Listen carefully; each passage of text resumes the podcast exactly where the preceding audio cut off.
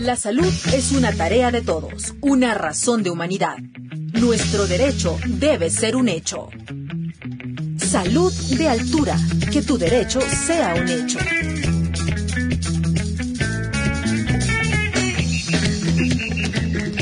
Para el día de hoy tenemos un tema muy, muy importante. Mucha atención. Los cuidados paliativos. Nuestros invitados, la doctora Jimena Pozo, ella es médica familiar y especialista en cuidados paliativos y también el doctor Enríquez. Buenos días. Eh, vamos a hablar sobre esto que tiene que mucha relación, pues, de, de familia, podríamos decirle. La atención y el cuidado de enfermos crónicos y terminales busca evitar el dolor mejorar la calidad de vida, afrontar la muerte con dignidad y también ayuda a los miembros de la familia a asumir la rutina diaria de cuidado. En este programa hablaremos con nuestros invitados o con nuestra invitada para conocer qué son los cuidados paliativos. Así es que le damos la cordial bienvenida a nuestra invitada, la doctora Jimena Pozo, médica familiar y especialista en cuidados paliativos. Sus llamaditas, sus consultas son muy, muy importantes. Y nuestra primera pregunta de cajón doctora, ¿qué son los cuidados paliativos? Ok. Primero, buenos días y muchas gracias por la invitación y por, por el interés en este tema. Los cuidados paliativos, como ya hicieron la introducción, es esa atención que nosotros damos a las personas en el final de la vida, en todas aquellas enfermedades que van a provocar la muerte de una persona. No es solo el cuidado físico de la persona, incluye todo el cuidado emocional, espiritual, el acompañamiento que la persona y la familia necesita en el final de la vida, incluyendo incluso el duelo. ¿Qué podríamos decir, doctora, cuando la familia está atravesando un duelo anticipatorio, esto de, la, de tener a un paciente al filo de la muerte y de la vida, eh, produce muchos eh, sentimientos encontrados y también hay ese eh, complot del silencio. Ella, ella sabe, ella no sabe, por favor no le digan. Y el, el enfermo dice exactamente lo mismo. Mi familia no sabe lo que tengo, no le digan. Bueno, esta es la situación en comunicación más frecuente que nosotros vivimos. En primer lugar, nosotros debemos partir del hecho que la conspiración de silencio es un mecanismo de defensa. ¿Ya? Tanto el paciente como la familia lo que desea hacer es proteger al paciente y los dos a veces están informados, pero tratando de ocultar la verdad con el afán de proteger. Es nuestro trabajo romper esa conspiración de silencio en los mejores términos y es una tarea de comunicación que no, no toma una o dos sesiones, son varias, pero trabajamos en romper eso. Doctora, ¿quiénes necesitan este tipo de cuidados? Bueno, los cuidados necesitan, como habíamos dicho, las personas que van a fallecer, especialmente con enfermedades como el cáncer en fase terminal, pero también enfermedades como insuficiencia cardíaca, insuficiencia hepática, renal, es decir, eh, también problemas de cerebrovasculares y demencias en el final de la vida. ¿Qué hacer, doctora, cuando el momento ha llegado? El momento, el desenlace, la muerte del ser querido y cómo trabaja el equipo interdisciplinar en este caso. Bueno, en primer lugar, nosotros lo que quisiéramos realmente, lo que desearíamos es que los pacientes sean remitidos tempranamente.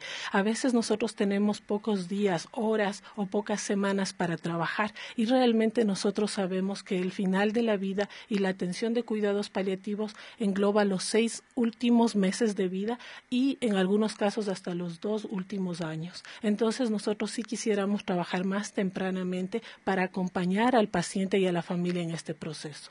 Ah, la pregunta, doctora, es ¿quién debe proporcionar los cuidados paliativos? Bueno, básicamente deberíamos proporcionar todos los médicos, porque nosotros estamos atendiendo la vida y la muerte es el último estado de nuestro proceso vital. Todos deberíamos estar preparados en atender, pero por supuesto también hay esta especialidad de cuidados paliativos que es más específica pero deberíamos todos los médicos estar preparados. ¿Qué posibilidades tendremos, doctora, cuando el equipo que va a visitar al paciente, a la familia, eh, cuenta ya con voluntarios, con terapeutas? ¿Qué posibilidades hay de esta integración? No solamente del médico, sino de los otros miembros. Bueno, hay que partir del hecho que cuidados paliativos no solo lo hace el médico. El médico es una parte del equipo. Nosotros debemos, debemos contar con enfermeras, fisioterapistas, psicólogos, a veces psiquiatras, terapeutas de familia en algunas ocasiones, pero los que realmente más trabajan atendiendo al paciente es la familia, las auxiliares de enfermería, las personas de limpieza, todos estamos involucrados en el cuidado y nuestro trabajo es integrar a todos y cada uno tiene un momento especial para atender al paciente y eso es lo más importante. También damos la cordial bienvenida al doctor Rodrigo Enríquez de, del proyecto Salud de Altura que mm, pues a través de este, este conversatorio eh, se ha logrado, doctor, llegar a, a, la comunidad, especialmente pues para brindarles todo este tipo de asesoramiento y, e información. Usted como un médico familiar, ¿cómo describiría esa experiencia al proporcionar cuidados paliativos a las personas y a las familias? Bueno, creo que eh, partimos del hecho de que la salud, la salud es un derecho y la salud incluye también el cuidado en estas últimas etapas de nuestra vida. Eh, justamente el poder ayudar a morir dignamente. A bien morir. A bien morir. Quiere decir que tengamos todo este proceso de preparación antes. Y durante nuestra formación los médicos generalmente hemos rechazado tocar el tema de la muerte porque lo vemos como un fracaso, cuando en realidad es parte de la vida de, de todas las personas. Es, es un ciclo. y, y, es justamente el, el cerrar ese ciclo e iniciar otros ciclos.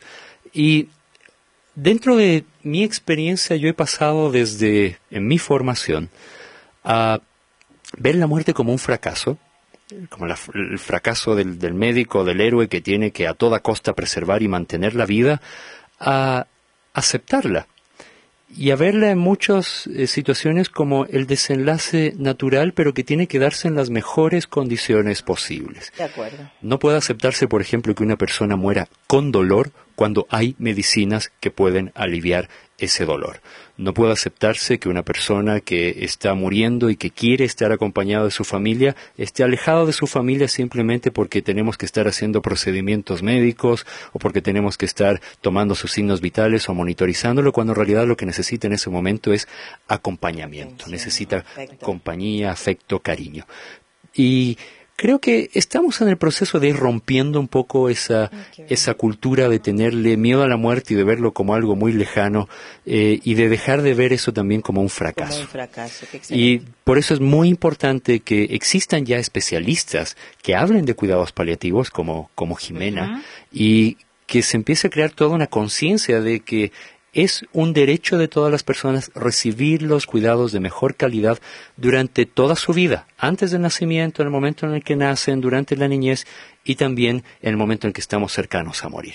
Bien, tenemos ya la participación de nuestro público. Bienvenida a esta llamada. Buenos días. Eh, muy buenos días, señorita Mayra. Sí, a la orden. Buenos días. Buenos días. Mire, yo quería llamar, eh, yo fui la persona que llamó la semana anterior a la emisora para hablar con el doctor Enríquez. ¿Ya? Luego acudí a la oficina del doctor al Hospital Vos Andes. Y realmente le llamo yo por felicitarle al doctor y agradecerle porque es un gran médico, uh -huh. muy altruista y dejaré públicamente mi agradecimiento por su profesionalismo. Muchas gracias, doctor. Qué bella. Realmente Gracias, mi querida amiga, pero realmente Muchas... escuchar este testimonio nos, eh, nos halaga muchísimo, doctor, porque sabemos esos profesionales que acompañan aquí al programa. Ah, muchas, muchas gracias. De hecho, para mí la, el, es, es un honor y es una satisfacción y creo que es la mejor recompensa. Uh -huh. Muchas gracias. Sigamos hablando entonces sobre este tema de um, los cuidados paliativos a la doctora, entonces que trabaja, que está inmiscuida en esta actividad, ¿cuál es esa experiencia que usted tiene y ese mensaje, esa lección? Bueno, en primer lugar, muchos mensajes porque es, es una tarea que aparentemente puede ser difícil, dura, pero la sabiduría de los pacientes, las enseñanzas que ellos tienen, cómo se une la familia, cómo trabaja alrededor del, del, de la persona para despedirse, para perdonar, para perdonarse, es, es una experiencia única realmente y lo que parecería que es muy duro se convierte en una lección de vida cada día y un, y un motivo de seguir adelante. Yo trabajo ya nueve 49 años y no me siento cansada, me siento feliz y realmente cada día con más expectativas de alegría. Qué hermoso, doctora. ¿Qué podría decir usted sobre este grupo de, de, médicos, de terapeutas, de voluntarios que quieren inmiscuirse en los cuidados paliativos?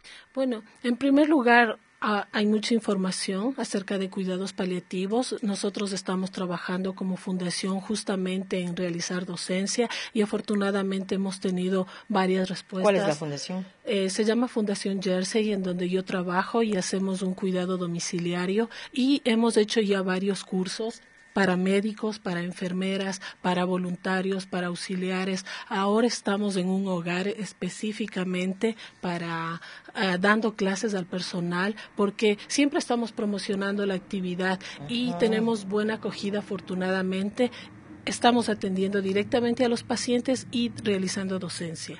¿Dónde es lo que los pacientes o la gente que quiere acudir a ustedes se puede comunicar? Perfecto. Nosotros, la Fundación Jersey, hacemos un trabajo domiciliario. Entonces no tenemos un lugar específico. Nos llaman por teléfono y vamos a la casa de los pacientes. Los teléfonos son el 2535-286 y el 092 75 2950. 092 75 2950. Ahora, doctora, yo me pregunto, hay muchos de los doctores que les gusta esta profesión y que en un principio entran con esa ilusión de poder seguir aliviando el dolor de los pacientes.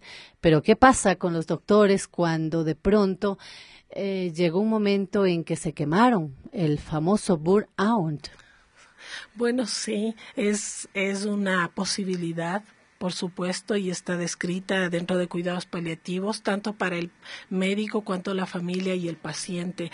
Pero realmente debemos tomar medidas preventivas durante el trabajo. No es un trabajo para hacerlo solo, necesitamos estar en equipo. Y, entre nosotros mismos nos ayudamos, nos apoyamos y por supuesto si necesitamos más ayuda debemos identificarlo entre nuestros compañeros y pedir ayuda. Esto de los cuidados paliativos siempre nos asusta porque cuando tenemos enfermos en casa, doctores, eh, nos eh, remitimos a la impotencia. Yo no sé qué hacer, yo no soy médico, yo no soy enfermera, ¿qué hago? ¿Qué les podrían aconsejar? Bueno, en primer lugar, nosotros en nuestra atención, nuestro primer trabajo es instruir a la familia. Los cuidados básicos que la persona necesita son los de higiene, de alimentación y la administración de medicamentos. Y nosotros, con nuestro personal, le educamos, si cabe el término, a la familia en utilizar. Y realmente es algo muy, muy fácil de hacer. Lo hacen y la familia es la cuidadora principal en casa. ¿Qué diría doctor Enríquez al respecto? Bueno, lo que está diciendo Jimena, es decir, el hecho de, de apoderar, de empoderar a los familiares que son quienes están viviendo el día a día con esta persona que tiene este problema terminal o este problema crónico y perderle el miedo. Perderle el miedo a la muerte creo que es un tema que se debe hablar incluso seriamente dentro de todas y cada una de nuestras familias. Piense, mamá, papá, abuelito, abuelita, hijos, que en el momento en el que usted por desgracia, tenga alguna enfermedad incapacitante en la cual no pueda expresar su voluntad, todo lo que usted haya hablado antes con su familia les ayuda a estos miembros de la familia a estar preparados para enfrentar mejor ese momento. Si nunca hablamos qué queríamos para el momento de nuestra muerte, Nuestros hijos, nuestros familiares tal vez van a estar desorientados, a veces incluso hay conflicto y peleas dentro de la familia y solamente por no habernos tomado el tiempo de hablar en casa de estos temas seriamente y pensando en qué es lo que yo quisiera para ese momento. Doctor, este tema, porque muchas de las veces pues eh, se piensa o se quiere hablar, pero los miembros no, no, no quieren insistir sobre este tema. ¿Cómo hacerlo? ¿Cómo el miedito, El miedito. Creo que primero normatizar, es decir, plantear a la posibilidad de morir como algo real y algo seguro que tenemos todos. Es lo único seguro. Algo natural también. Eh, y en el momento en que lo planteamos ya como algo natural, como algo normal, igual que hablar del nacimiento de un niño, hablar de la posibilidad de morir, eh, creo que eso ya empieza a facilitar a facilitar las cosas y por supuesto buscar el momento apropiado, el lugar adecuado y en algunos casos ayuda mucho el acudir a alguien que tiene más experiencia para poder hablar del tema. Si usted puede acudir con su médico de familia o con alguien que hace cuidados paliativos justamente para tratar este tema, ¿sí? es una consulta que vale mucho la pena. Y no solamente es el prepararnos para la posibilidad de una muerte, sino también pensar en qué tipo de ayuda o de apoyo o de acompañamiento necesitan las personas que ya sufrieron la pérdida de un familiar y que están viviendo posiblemente en este momento esta etapa de duelo, que también es algo natural y que también es algo que requiere acompañamiento. Un tema muy importante y muy interesante, doctora, cómo se preparará el duelo después de no tener ya al, paciente, al ser querido, con quien tuvimos un encuentro muy hermoso. Así es. En primer lugar, nosotros debemos partir del hecho que mientras cuidamos a nuestro ser querido que va a fallecer, esa ya es una preparación para el duelo. Las personas que han cuidado de su familiar, que ven útil la actividad que están realizando, disminuye, sí, disminuye la ansiedad, la depresión después del duelo. Entonces nosotros queremos trabajar para evitar lo que se llaman duelos patológicos, ya que se generan generalmente cuando la persona no, no tuvo la oportunidad de cuidar a su ser querido una forma de preparar para alguien en el duelo es acompañándole, es cuidándole. Y en eso también nosotros trabajamos involucrando a la persona para que disminuya su ansiedad futura. Gracias, doctores, por topar este tema y que debe ser un momento también eh, que lo abordemos y lo hablemos en casa. Muchísimas gracias a nuestros invitados en esta mañana y bueno, la convocatoria para el próximo día miércoles para seguir hablando de los temas de salud y altura. La salud es una tarea de todos, una razón de humanidad. Nuestro derecho debe ser un hecho. Salud de altura, que tu derecho sea un hecho.